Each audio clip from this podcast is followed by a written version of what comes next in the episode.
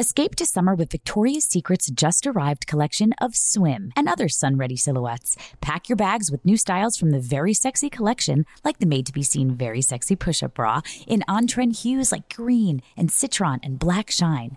Rewind to the future with the VS Archives swim collection, inspired by Victoria's Secret's classic looks from the 90s and early 2000s.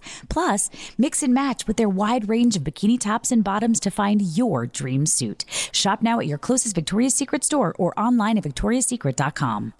This is your moment, your time to shine, your comeback.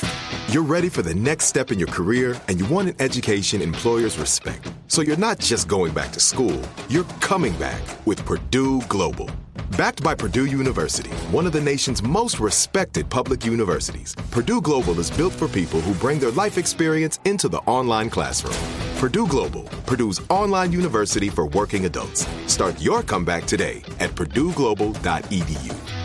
Are you still searching for your perfect place to call home? Well, now is the time to buy at Fisher Homes. If you're looking to move in before the end of 2024, May could be your last opportunity to start building your dream home and close before the year's end. If you're hoping to move in even sooner, Fisher Homes also has homes that are move in ready and waiting for you, where you can start enjoying the benefits of homeownership even faster. Schedule your personal tour with a new home advisor today at FisherHomes.com and make this spring the season you find your perfect home sweet home.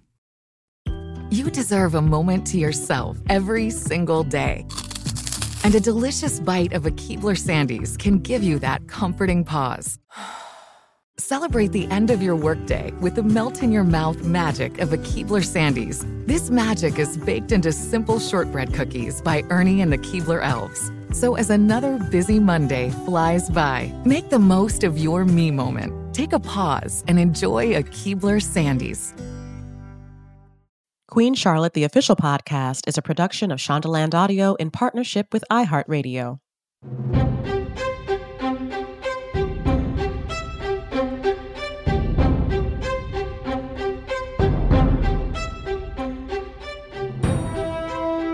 Hi, everybody. Welcome back to another episode of Queen Charlotte, a Bridgerton story, the official podcast, where we're delving into the captivating world of costumes, characters, story, story, story. And today we have two incredible guests who have left an indelible mark on the industry with their exceptional talents. I know I'm laying it on thick, but we're going to have this journey of creativity and inspiration with costume designer Lyn Paolo. And, like I've told you before, my best friend in my head, Arsema Thomas. We're going to kick off this episode with an extraordinary rising star who not only graces the screen with their undeniable talent, their beauty, they also champion human rights with unwavering dedication. Meet Arsema Thomas who burst onto the scene with their breakthrough role as young Lady Agatha Danbury in this series, A Queen Charlotte, which has definitely rattled all of us. Through their portrayal, are Arsema shattered archetypes and discussed the power of representation in storytelling. We're going to talk about all of the scenes that brought us to our knees. And then we're going to talk a little just about Arsema. So she's got a passion for storytelling and she's committed to social change. So, enough said, Arsema is a force to be reckoned with. Let's hear a little bit of our conversation. It is my absolute pleasure to welcome Arsema Thomas to our podcast. Thank you so much for joining us, Arsema. Thank you. Thank you. This is exciting. I wanted to say thank you from one third culture kid to another. I definitely did a deep dive on you and listen to a, a, speech that you gave before, and you referred to yourself as a third culture kid. And I got so excited because I am new to that phrase. I just heard that phrase for the first time maybe two months ago, and I'm like, oh, that's me. For anyone who doesn't know, uh, what is a third culture kid, and how are you a third culture kid? So, in a way, like, I guess I'm a third culture kid because my parents, my mom is Ethiopian, my dad is Nigerian but I grew up a lot in the US. And then from the US, I transplanted to growing up in Kenya.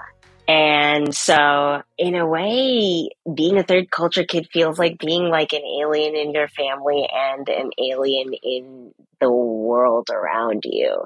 Almost every because, space.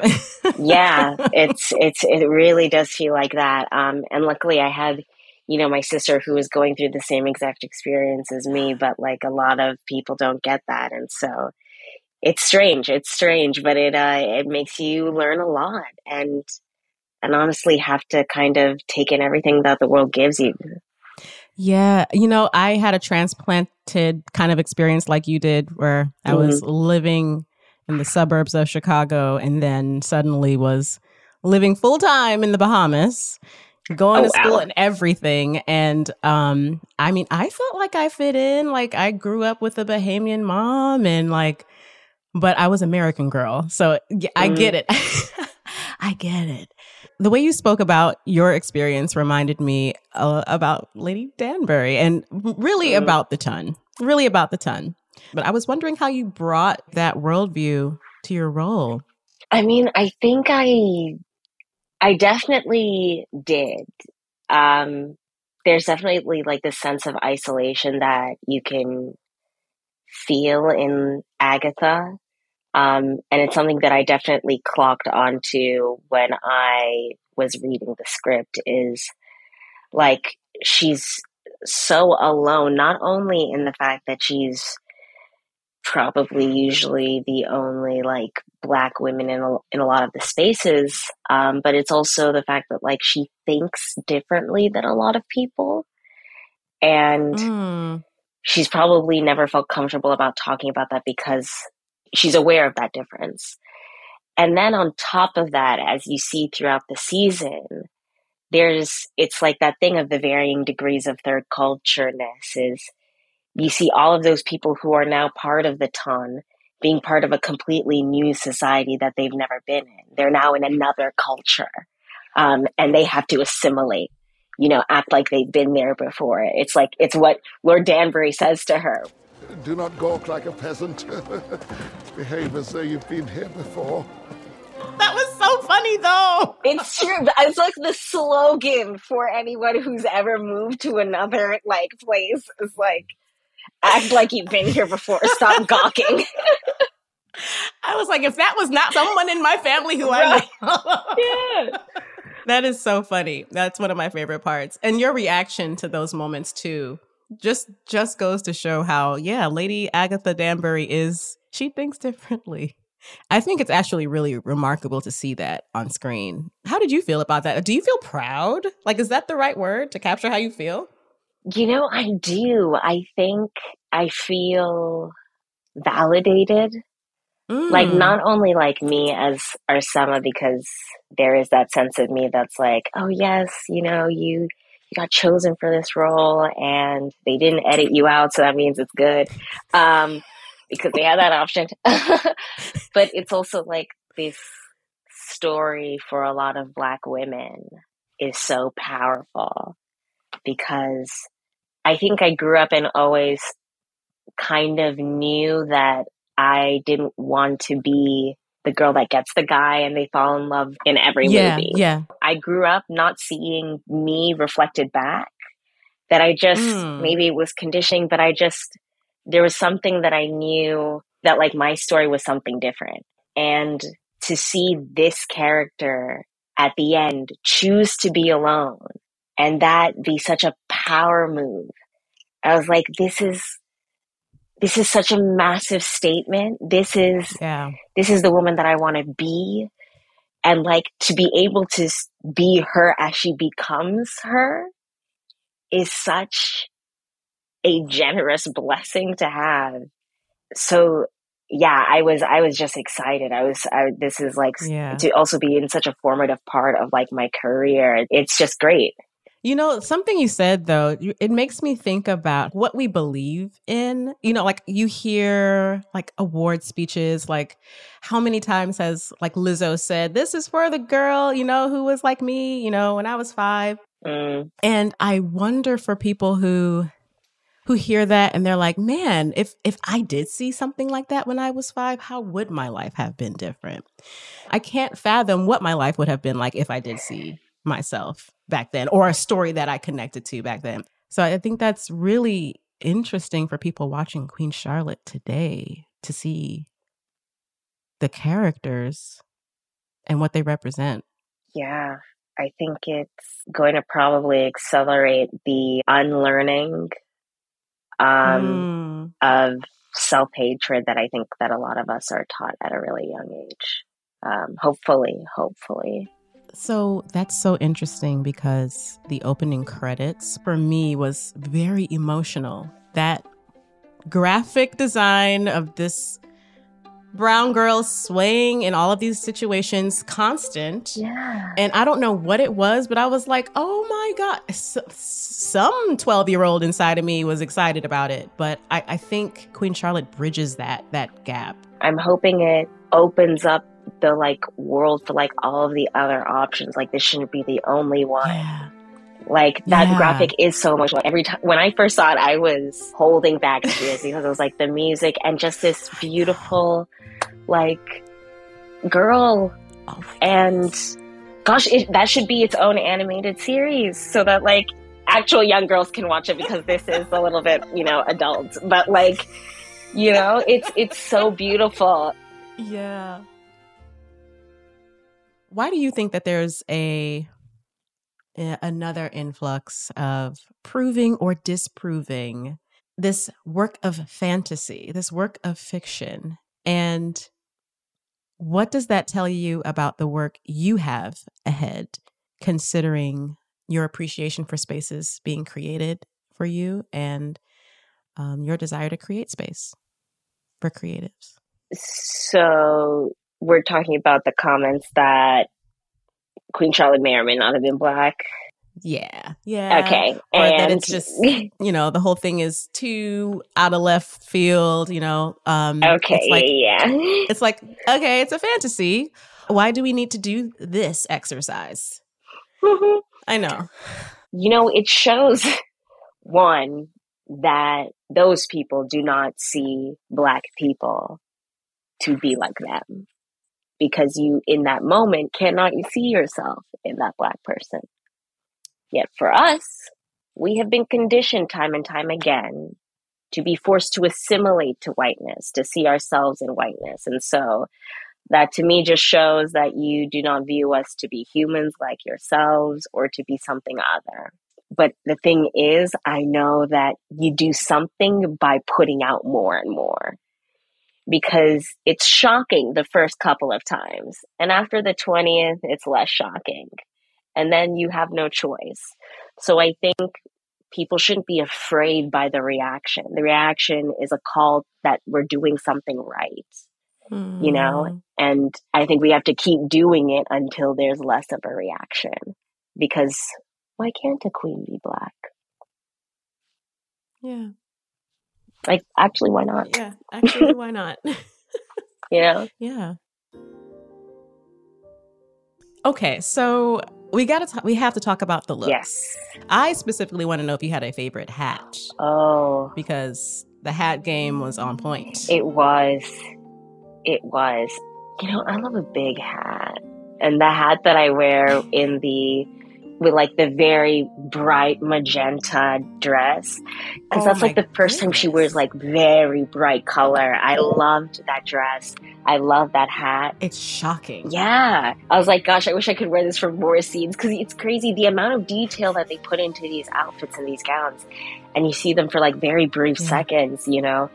It's, um, it's amazing. And it's also just, it shows you like the dedication of work that's put into like every second of this. Yeah. Lady Danbury is literally becoming who she yeah. will become. Um, she doesn't wear bright colors like that later on, and that is just so interesting. I know. To Talking to Lyn Paolo actually about like just the costume design and the color story of of it all was really um was really amazing to see the way that the outfits and the gowns and the colors that um, mm-hmm. Agatha is wearing mm-hmm. throughout the course of the season kind of mirror her emotional growth at the same time. So you see her wear these golds and these pale yellows because they're not her favorite color, but she's wearing it to appease this man. Then you see her go through black.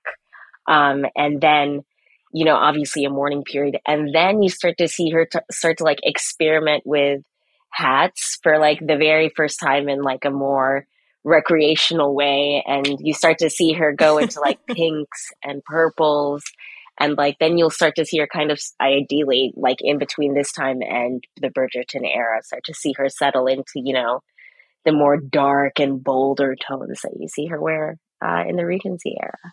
You looked so amazing. You were absolutely oh. stunning. And I, am sorry, but the copper tub, anytime you were in that copper yeah. tub, oh my goodness. I mean, just exquisite.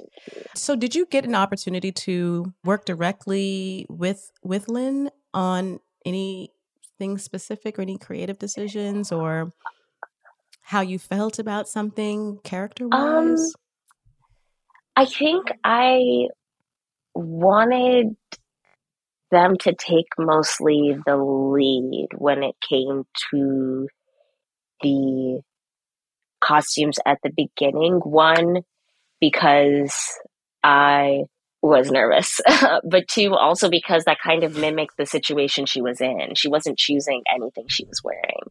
So I felt like that kind of helped me get into like where she was as the character mm. because I don't actually know what she would have wanted because it's not her choosing it. We've only just scratched the surface of Arsema Thomas's talent and their impact and their dreams. So stay tuned. After the break, we're going to get into their experiences and discuss the power of representation in storytelling.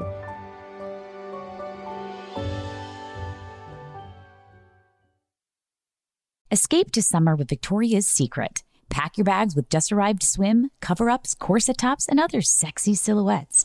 When the sun goes down, opt for bold and blingy styles, like the made to be seen very sexy push up bra from the Very Sexy collection in on trend hues like black shine, green, and citron. For a glam statement, pair them with your favorite jeans and bring the heat because life is better in a bikini. Rewind to the future with the VS Archive Swim Collection inspired by Victoria's Secret's classic looks from the 90s and early 2000s. For endless out of office options, mix and match with Victoria's Secret's wide range of bikini tops and bottoms that offer you every type of coverage from full to cheeky to minimal. And now, in this season's must have shades and patterns, add the finishing touch with the limited edition Bombshell Escape fragrance, a free spirited take on the iconic Victoria's Secret scent. Dive into a vibrant blend of juicy guava, lush palms, and summer glow peony. Shop now at your closest Victoria's Secret store or online at victoriassecret.com. Are you still searching for your perfect place to call home? Well, now is the time to buy at Fisher Homes. If you're looking to move in before the end of 2024, May could be your last opportunity to start building your dream home and close before the year's end. If you're hoping to move in even sooner, Fisher Homes also has homes that are move in ready and waiting for you, where you can start enjoying the benefits of homeownership even faster. Schedule your personal tour with a new home advisor today at FisherHomes.com and make this spring the season you find your perfect home sweet home. You deserve a moment to yourself every single day. And a delicious bite of a Keebler Sandies can give you that comforting pause. Celebrate the end of your workday with the melt in your mouth magic of a Keebler Sandies. This magic is baked into simple shortbread cookies by Ernie and the Keebler Elves. So as another busy Monday flies by, make the most of your me moment. Take a pause and enjoy a Keebler Sandies. If you use paper, you're a human. But if you choose paper, you're a papertarian someone who lives a paper based lifestyle because it has a positive impact on the planet. And also because it's the easiest choice you'll make all day. Seriously. It's as easy as reaching for boxed instead of bottled water. It's as easy as opting for beauty products that come in paper packaging. It's as easy as grabbing eggs in a cardboard container. And that's all in one trip to the grocery store, which, if we're being honest, you were planning to go to anyway. But paper isn't just an easy choice. Papertarians know that it's the smart choice too. Because paper comes from trees, a renewable and sustainably managed resource, and paper products are designed to be recycled. In fact, when you choose products that come in paper based packaging, those fibers can go on to be recycled up to seven times. So why wouldn't you go papertarian? I'll wait. Learn more at howlifeunfolds.com slash papertarian.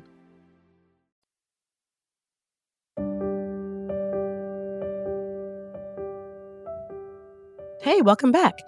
Pull up a chair, get cozy. Before we get back into our conversation with Arsema, let's just take a quick moment to hear this note from the casting director, Kelly Valentine Hendry. When Arsema's tape hit, that is someone I had never seen before. And Arsema is quite an extraordinarily young woman, as you can tell. American, also, which kind of threw me. I was like, oh gosh, are we going to cast an American accident person to play Lady Danbury, who's got the most English accent I've ever heard? Lord Herman Danbury yes, dies. And then there is what I call the port wine monologue. That has my circle of friends all in their feelings. How did you feel when you first encountered those lines? I loved it because one of the first time she actually yeah explains what is going on in her head. Like when she actually says yeah. how she's feeling. I mean, mm. ever. Like across the entire Bridgerton season one, season two, and yeah. wow. And it just feels mm. like this beautiful release that I think she so greatly deserves. Like you just see like how tough it is to be not only like a black woman, but black woman, but like in Agatha's case, a dark skinned black woman holding on like on her back like this entire situation. Um, her family, her like the situation with the monarchy, all of this, and having no one to really discuss it with because obviously Coral is there, but there's a power dynamic and there's also, you know, she be mm-hmm. chatting. Okay. Um I was gonna say uh, either they are really, really besties or Coral. No. she's she's great but can she be trusted? We it's, it's speculation, speculation. More solitude. Yes. Your cloak makes a fine blanket if you decide to have solitude on the ground. Coral. He was kind. He was joyful. I felt joy.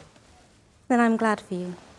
So there, like, she finally gets this chance, and I'm like, oh my god, she's thank God, because like I was like feeling like this for her myself. You know, it makes me think yeah. of people like my mother, who I sometimes realize I have not asked her how she is. You know? Oh my goodness. You let's yeah. sit there for a second. And why not? Like that's the question. Why don't we why don't we ask the Council yeah. of Aunties? Why don't we ask why don't we ask that question? It's is it a power dynamic? I don't know. I personally am sometimes scared because if she's not okay, I'm like, oh my God, mm-hmm. like I'll be broken. This is supposed to be the person yeah. who is immortal, impenetrable, you know, unwaveringly strong, inhuman. And so the moment that they mm. are human, it's like, oh my goodness, then everything becomes like yeah. shaky. That is huge. Every year I look and I'm like, wow, my aunt, my mom, my whoever was this age when this thing was happening and I was watching it and just having an entire different mm. grasp of what might have been going through their minds, happy, joyful, sad moments, all of it. I really think Queen Charlotte does a really good job of getting us to ask those kinds of questions. Yeah. Oh, for sure. There's something like this is literally when I recognize what it was and I watch Bridgerton, I was like, this is an ode to the aunties. This is this is really for them. Like, when do you get a prequel that is about the matriarch roles of the main story, like the mothers, the aunts, the godmothers?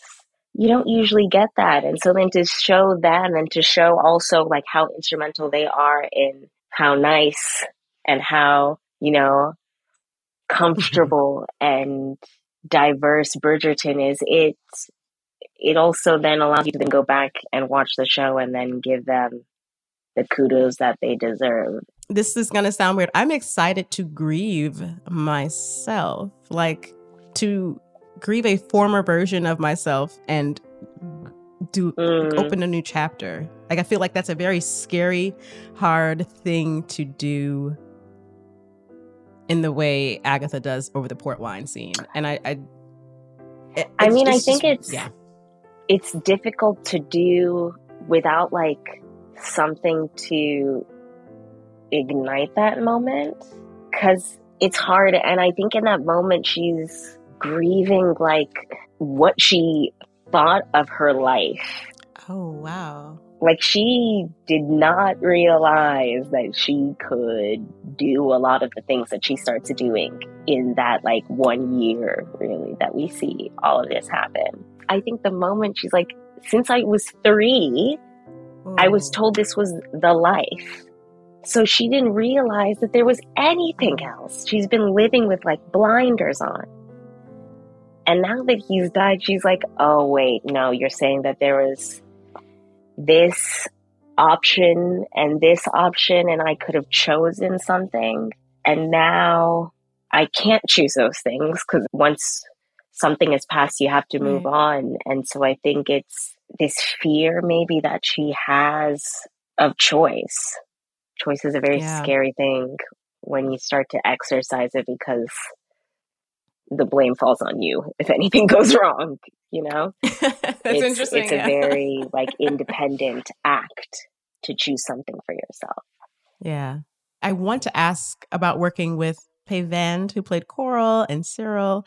Just wondering what that experience was like for for people watching who are just curious about life behind the scenes.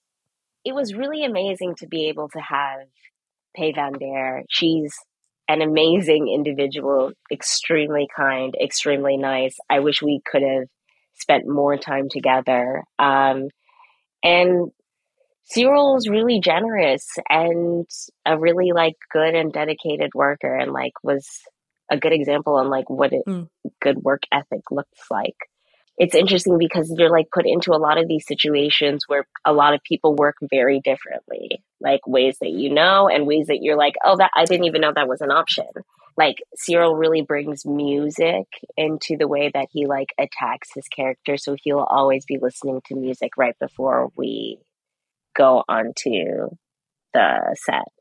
Oh, of the era?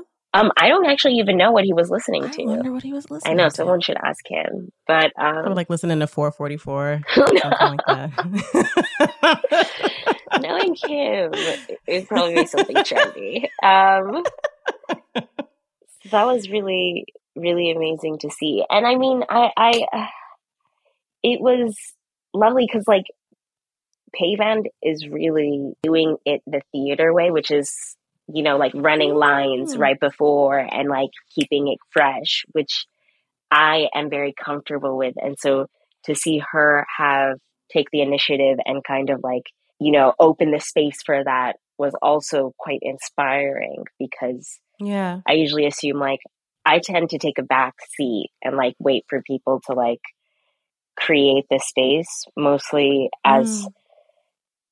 A, side effect for moving in a world ruled by white supremacy uh, and being a black woman, but um, and being afraid to take up space. But um, so Wow. it's nice to see somebody let me know that I can do that, and it's not read as anything other than being somebody professional. Yeah. Yeah. That is refreshing. And I, I love I love your uh your footnote yeah, little asterisks for anyone right? For anyone that's like in life or just because you're like this is your first major role. No, because of life. Yes, yeah. Oh, Life gosh, made it this way. True. Yeah, that's- that's great. Yes, yeah, that'll be the one. your career and education and STEM and your attention to Pan African issues gives you a really incredible array of possibilities as far as like how you can change the world and move the needle on anything. Mhm. Your flavor of activism could be starting the conversation, you know, and that is that can be the right next step. So um this that's awesome that this gives you that opportunity to start the conversation. Yeah, I mean, I'm I'm real like the whole thing of art is political. I'm like that's like my next step of Okay. like getting into that political art, whatever.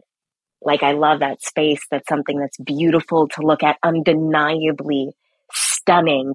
And yet you still feel like something about that has to deal with our like day to day life. I love that space. And that's what I want to do. It's like the people that I look up to, like Basquiat and like, you know, Kehinde Wiley, like all these people who there is something inexplicably poignant and stunning and in film and in TV, that'll be what I want to do.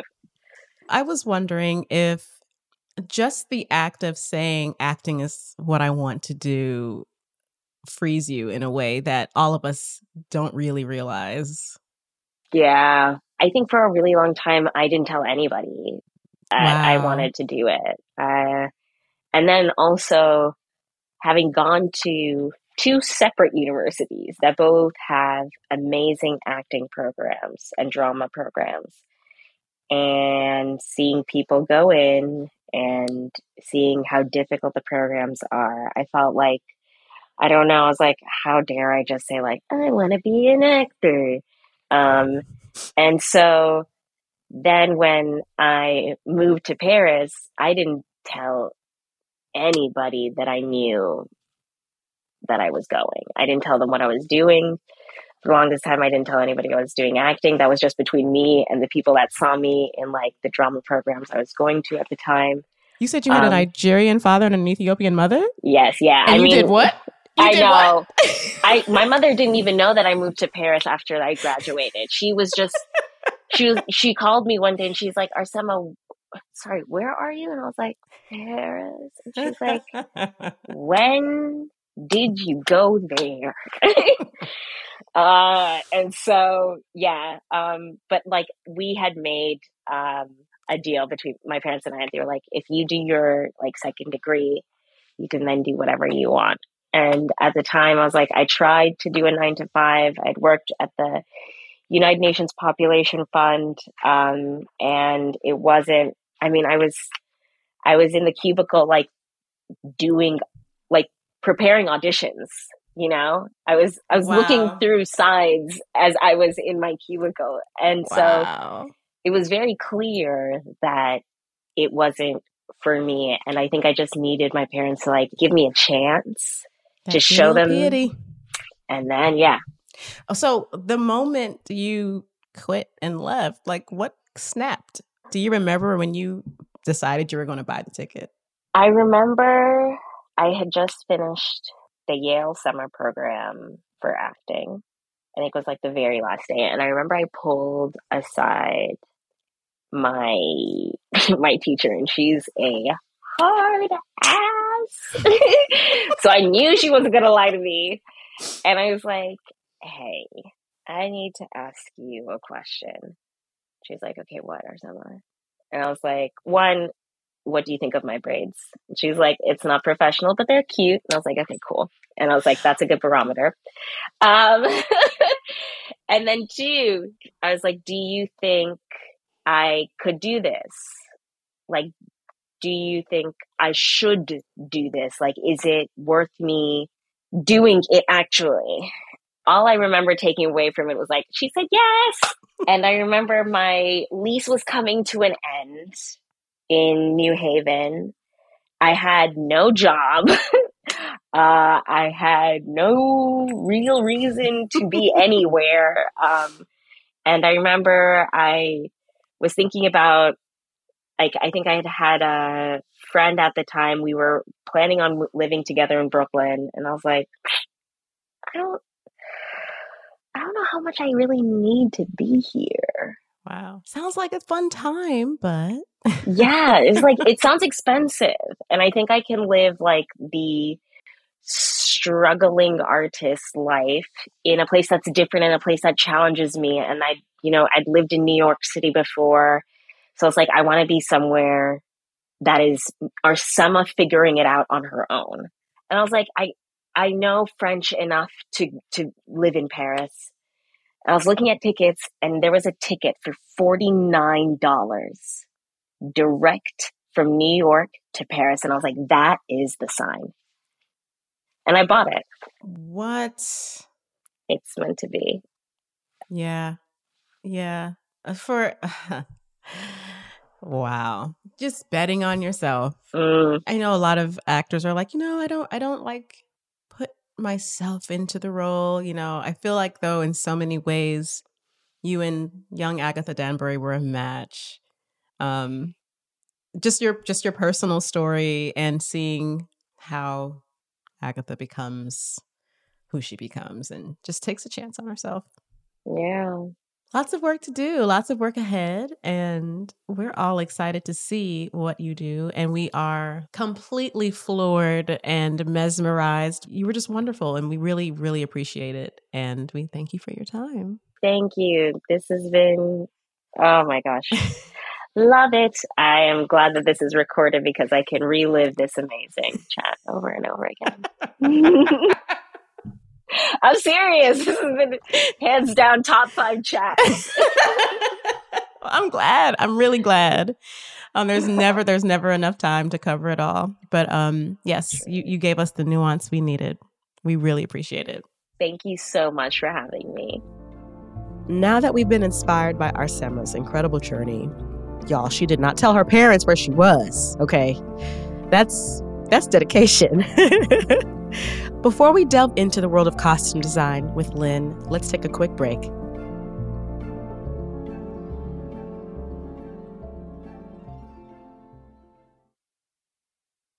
Escape to summer with Victoria's Secret. Pack your bags with just arrived swim, cover ups, corset tops, and other sexy silhouettes. When the sun goes down, opt for bold and blingy styles, like the made to be seen very sexy push up bra from the Very Sexy collection in on trend hues like black shine, green, and citron. For a glam statement, pair them with your favorite jeans and bring the heat.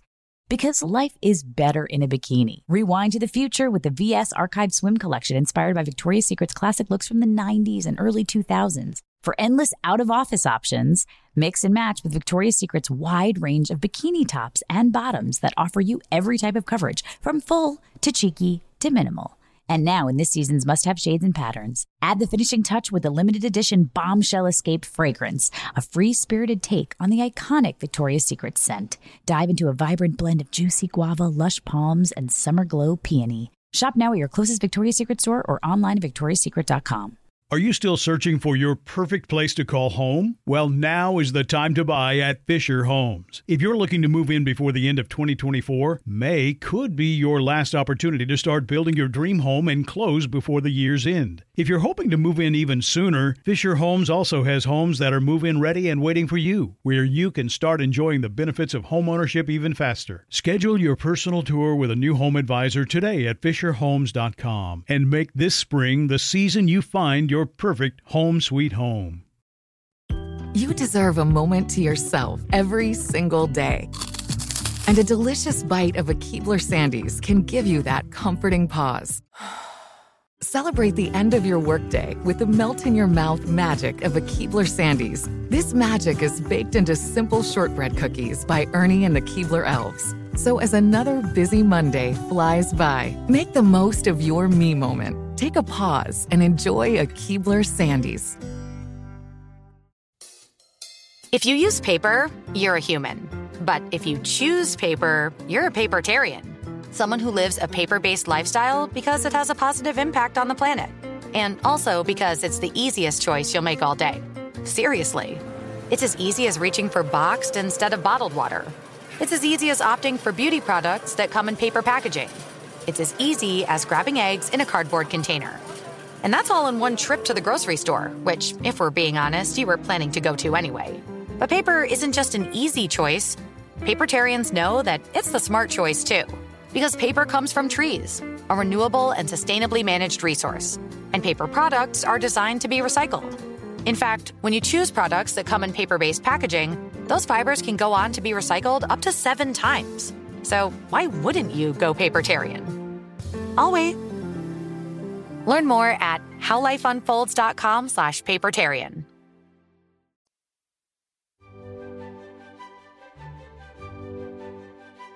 We're back. You're listening to Queen Charlotte, a Bridgerton story, the official podcast. Let's get back into our conversation. Our next guest is none other than Lyn Paolo. with an impressive list of accolades under her belt, or shall I say, tucked in the bones of her corset, including many Emmy nominations and Costume Designers Guild Award nods, Lyn has become synonymous with iconic and unforgettable costumes.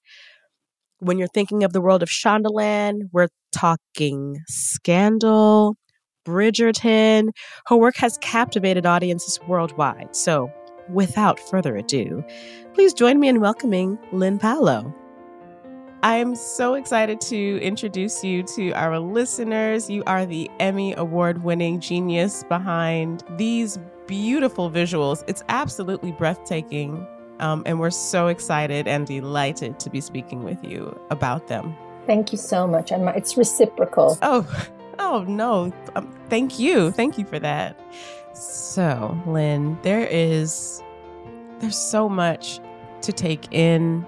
Um, we could we could literally just start anywhere. But I'm wondering for you, where would you start when you begin to unpack your journey? I guess, yeah, would you like to talk about your first encounter with the script? I think by now most people know that Shonda and I have had a long career together in terms of costume design. Um, and sh- sh- I talk about this all the time that she is such a gift to costume designers, certainly to me, because she gives me so much creative freedom. But within that freedom, we do work together very well, I feel. Um, so she she didn't even present me a script. She presented me an idea. What would you think, Lyn? Would you like? Would you like? I mean, come on, she's handing me this amazing project. Lyn, would you be interested?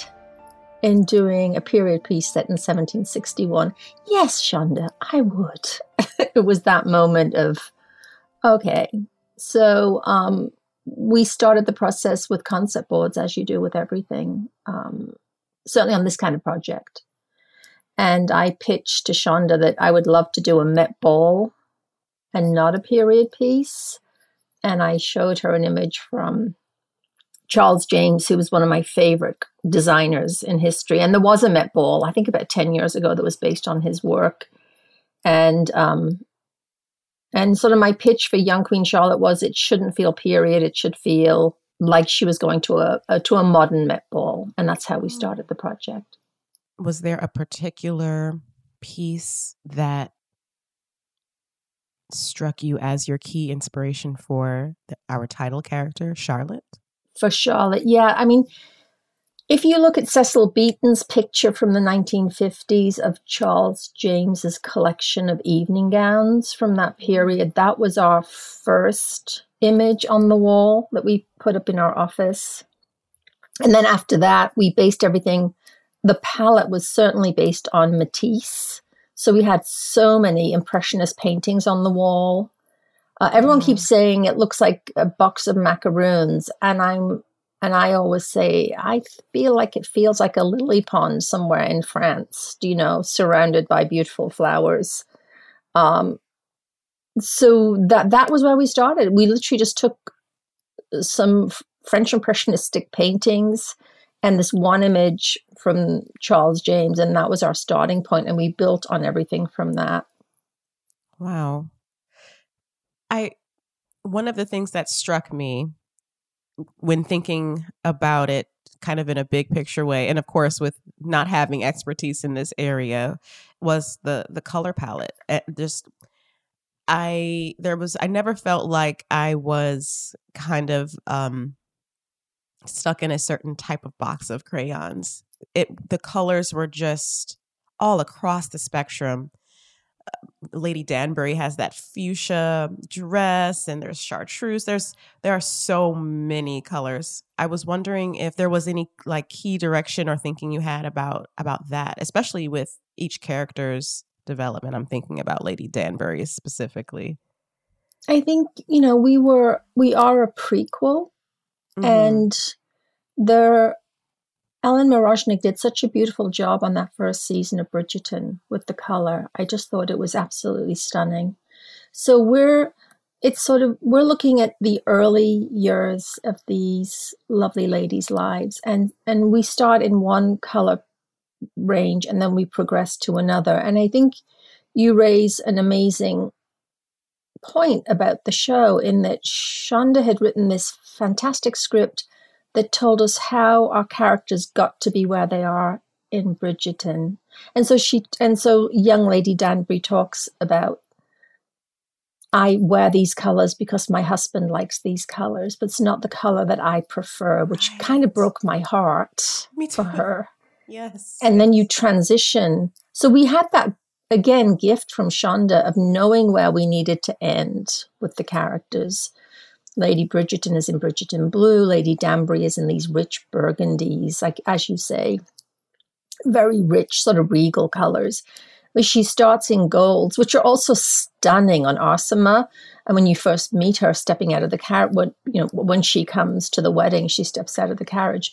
But it's not her color. And I love that we learn about Lady Danbury, that we learn why she dresses the way she does in Bridgerton. And I just think, I, I hope that the Bridgerton fans will understand that this is sort of an origin story and and how did these you know the three ladies uh, Queen Charlotte, Lady Danbury, and Lady Bridgerton, how did they end up where they are in the Bridgerton timeline? Lyn, can you tell me how Queen Charlotte departs from its older sister, Bridgerton, since it is like a Met Ball and the costumes aren't so tied to the times? A lot of the story in our six episodes is about the introduction of a new youthful queen to England and the sense that there is a mingling of society and there's the old ton and the new ton. So, young Charlotte, we wanted her to embody that fresh, you know, new, exciting way of dressing, which which expresses the excitement of the new ton. So specifically in the wedding scenes, we see Charlotte, you know, throw off the British wedding gown and put on her wedding gown. It's sort of a, I would say, an Easter egg in a way for the audience to understand that this is this is a new world, and so she embodies that in the way she dresses. I mean, she's very, when you see young Charlotte with um, Augusta, the king's mother, they're, they're, the contrast is exceptionally different, isn't it? I mean, one yes. is fresh and young, and the other is sort of very traditional, very period. Yes. So that was our that was our sort of storytelling through the costume, and then slowly as the years go on and until the very end of the show, which I think I'm still get quite emotional about it. Um, young Charlotte ha- has to embody the crown. She becomes full circle, and in the way that Augusta protected her son in her own way, whether you think it was right or wrong. Um, young Charlotte now has to embody both the male and female versions of the of the of the crown, and I always at the time when we were working on this reminded everybody about that movie about Queen Elizabeth and you see this amazing image at the end of Cate Blanchett as the Virgin Queen. And so young Charlotte has become the queen and the king. She has now has to embody everything about the crown. And in that regard, she's sort of she's sort of regressed back to the fashion that she wouldn't have worn as a young woman. Mm. Now I'm making all of that up in my head. Uh, I don't know what Ellen's, and I should ask, I should call Ellen and ask her. Um, I, I, think that, you know, our story is sort of out of time in a way. I mean, even though it's set in very specific dates. Um, mm-hmm. But again, it's an origin story. And the end of my story has already been told by Ellen Mirojnick in her costume. So I, I sort of had to back into that and go, okay, so why did, why does Queen Charlotte dressed this way in yes. the 1800s. So that was our sort of arc for her in our storyline. Wow. Eh, for when I saw your costumes, I the what I saw you do, Lyn, for me, I saw Charlotte compensating or filling all of that empty space George left her with. Um, and she had to just fill it with opulence and more and more. Um, Yes, the, the I, you could see that that arc.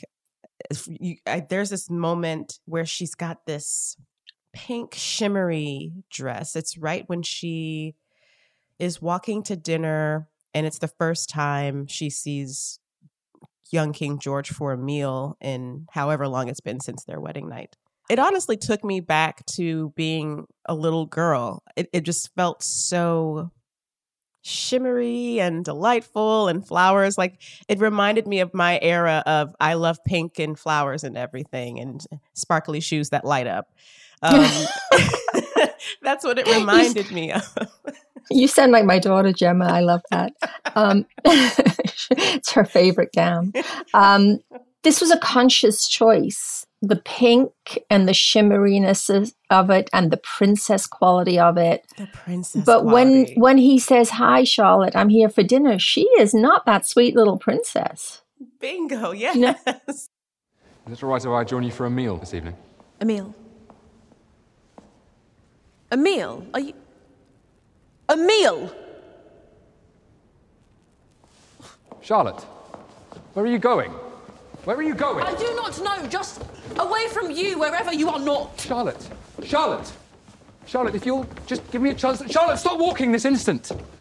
There's a whole montage of her eating alone, alone, alone you know, months of being alone. And each each of those meals was a different costume, which is on the screen for maybe six seconds. We have to talk Just about like, that. Hello. we kept going, oh, she's changing again. She's changing again. Uh, the production was going, oh my God, Lyn, do we have to change again? Yes, we do. Oh no. Um, I mean, She's a strong woman and Yeah. she is a boss in that scene. And she's like, uh, uh, uh. We loved that contrast for that scene. And it was the most romantic gown for a not very romantic scene because she's quite upset, isn't she? Um, as she should be. Her husband's been gone this whole time. So um, that's why we chose that particular gown for that scene. Okay, that montage, we have to talk about this montage because that's what I, I was thinking of it from, at least trying to think of it from your point of view, and how little time you, those costumes, the entire ensemble actually made it on screen. Sometimes she had a wig on with curlers in it at one point. Um, all of the undergarments. I know it was great, and honestly, you didn't see everything that we did. It wa- well, there were a lot of um, costumes that I don't think made it to the cut Oh my for that. goodness. I think the whole montage was just to tell the story of loneliness. Like even though she's surrounded by, as you said, opulence and you know these gorgeous fabrics and jewels and the shoes, and thank you to Roger Vivier because they they gave us so many beautiful slippers and shoes for the show. Um, that she's just alone. And even when you have all that luxury, it doesn't, it feels as though you, you would find happiness in that. But I think it is a sort of a metaphor for life, and that, you know, without her partner, without the person that she wanted to spend the rest of her life with, she was just centered in loneliness. And um, everyone on the production end kept saying to me, Oh, Lyn, I'm so sorry you're having to you know, create so much for so little screen time. And I, I was the exact opposite. I was like, bring it on. We were having a blast creating all these beautiful gowns. I bet. And we created, I think, 30 gowns for young Charlotte before we even had the real outline of all those scenes. And um, one point, the production manager said to me, Do you think you're going to need that many? And I was like, Yeah, I do think we're going to need that many. So, and we did. I think out of the hundreds and hundreds of gowns that we made for Charlotte, and I, I Oh. pe- the pieces, I think it was about 130 gowns. Um, w- there was only one that we didn't use at the end. So we were, yes, with the matching corsets and the underpinnings and the shoes and the hair accessories. It was crazy. You are playing with my emotions right now. That's a lot. that is so much. That is It's a so lot. much. And okay, so when you say 130 pieces, you don't just to clarify for listeners and anyone like me who who is really just curious. You mean entire ensemble, so to say, or like a ruffle that you added back in for a different scene? We didn't repeat anything on Young Charlotte, and each gown is really two pieces the skirt and the overrobe. So that's so I'd say I would say it's over a hundred gowns total. I'd have to check with Laura Frecon, who was my co-designer on this. But at the end, it's boxes and boxes and boxes of gowns. And I wish I had an exact number for you. Um, Someone asked us the other day, how many costumes did you make for this? And it's in the thousands. Um, for many reasons. We couldn't, first of all, most people don't do stories about loss. And I love that Shonda did a story about loss, about Queen Charlotte losing, you know, her, it's stunning, isn't it? And and people in mourning that you don't see that on television or in movies. I don't think very often in this period. Yeah. So none of that existed, and even the livery from the 1760s didn't exist in England. You know, we could, we didn't rent anything; we made everything. It was challenging, but also it was fun. I was thrilled. I'm always excited to do more. Uh, I, I'm the opposite of some um, people that I know in my business who would rather lean into, oh, well, let's find it. I just, you know, give me a piece of fabric and let me make something. I love it. It, it clearly seems like less is not more in in your world. less less is not more. Let's absolutely go true. The other funny story for you is that we kept running out of jewelry.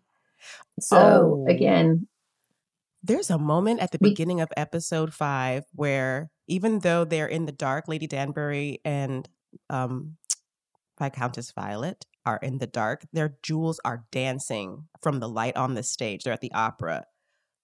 These jewels, are they bought, borrowed, made? Well, I will say that most of that jewelry in the opera scenes was um, we we custom made it in house.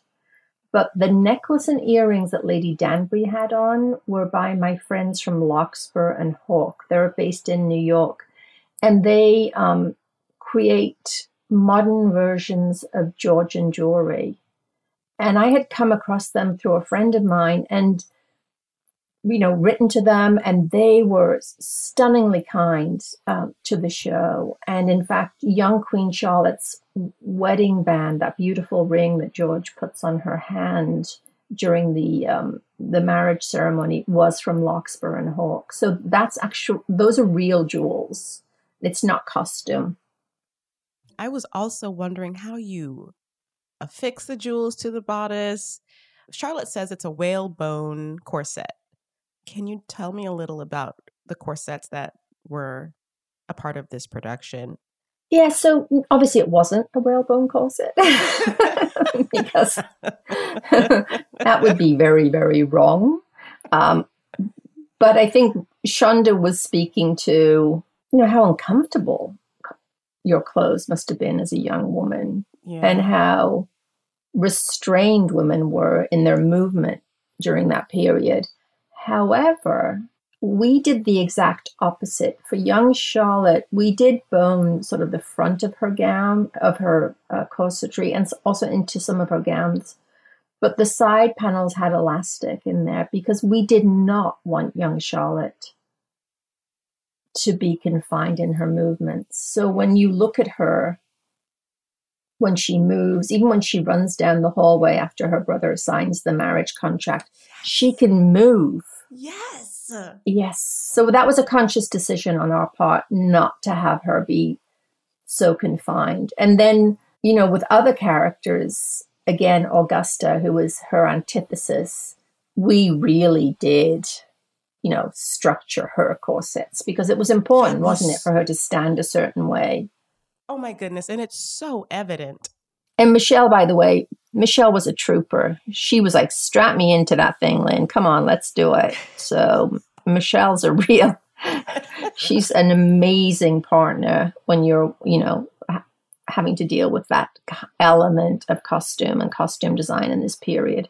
But she, she loved it. She loved the corsets. We gotta talk about young Agatha. I love her character, what she embodies. And what I think I love about Lady Danbury is I loved Lady present day Lady Danbury so much. And um Agatha, young Agatha caught my attention first because of how different her colors are.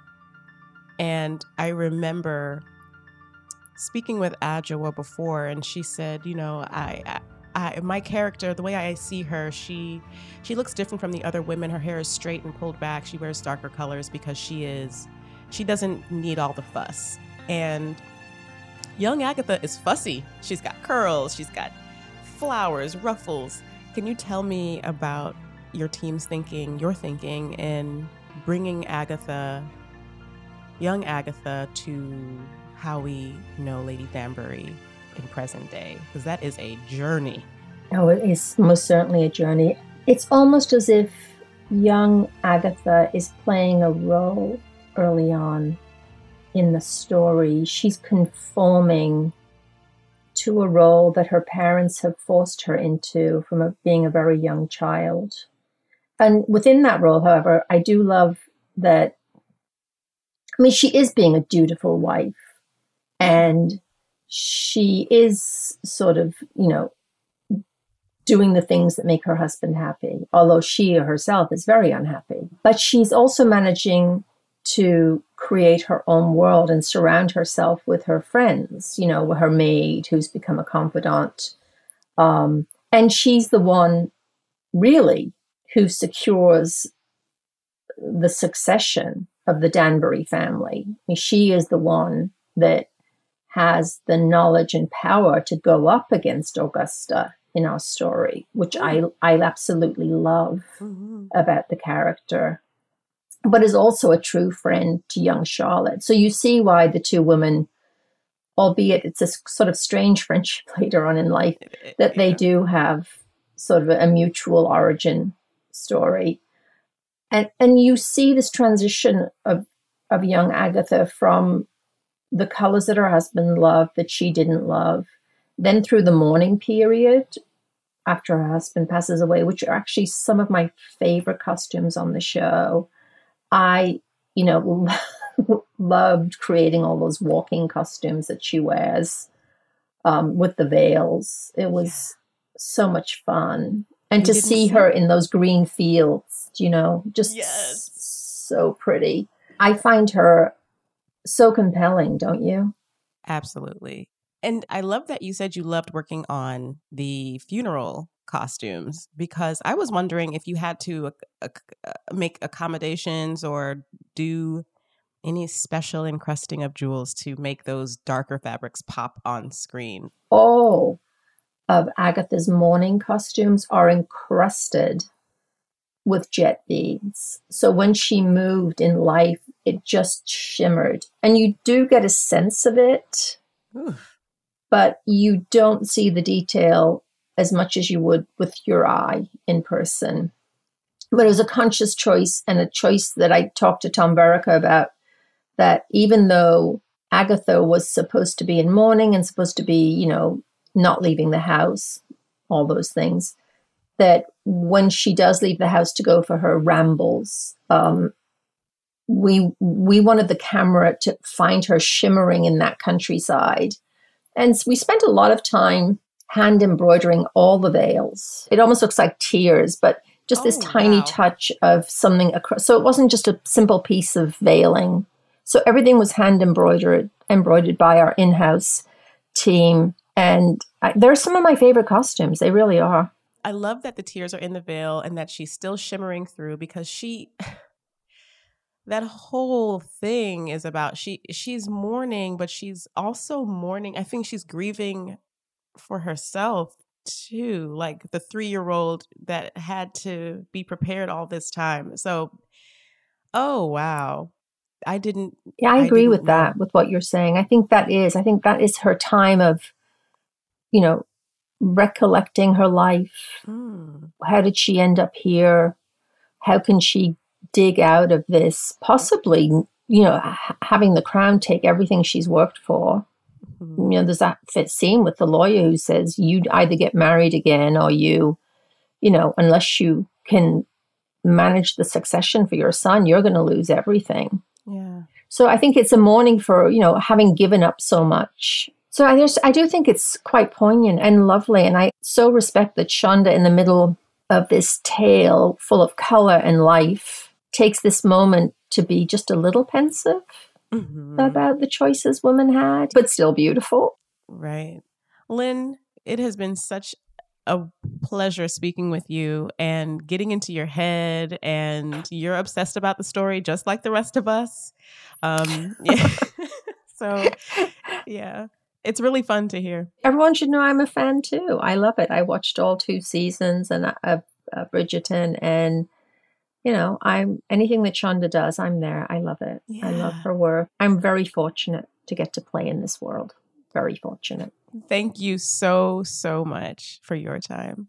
Take care. Thank you for everything. Thanks again to costume designer Lyn Paolo and young lady Danbury, Arsema Thomas. We're really grateful for their time, insight, and fresh perspectives. On our next episode, Golda Rosheuvel and India Amarteifio have a sit down.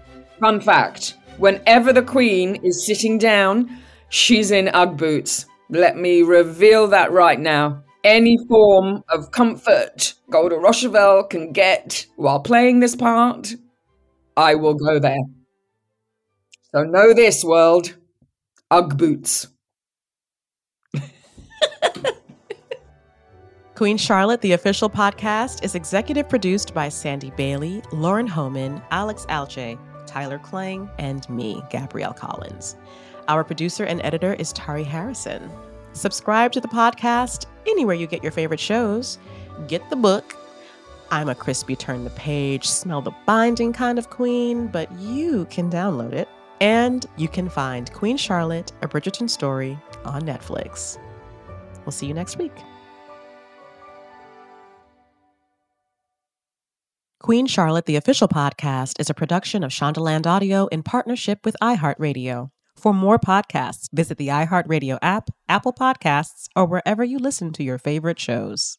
Are you still searching for your perfect place to call home? Well, now is the time to buy at Fisher Homes. If you're looking to move in before the end of 2024, May could be your last opportunity to start building your dream home and close before the year's end. If you're hoping to move in even sooner, Fisher Homes also has homes that are move in ready and waiting for you, where you can start enjoying the benefits of homeownership even faster. Schedule your personal tour with a new home advisor today at FisherHomes.com and make this spring the season you find your perfect home sweet home.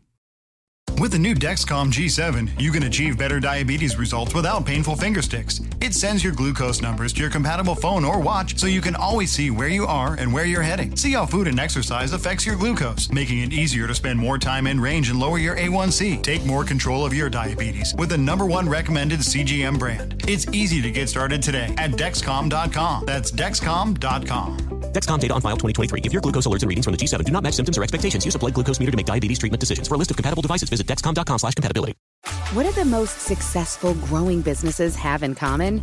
They're working together in Slack. Slack is where work happens with all your people, data, and information in one AI powered place. Grow your business in Slack. Visit slack.com to get started.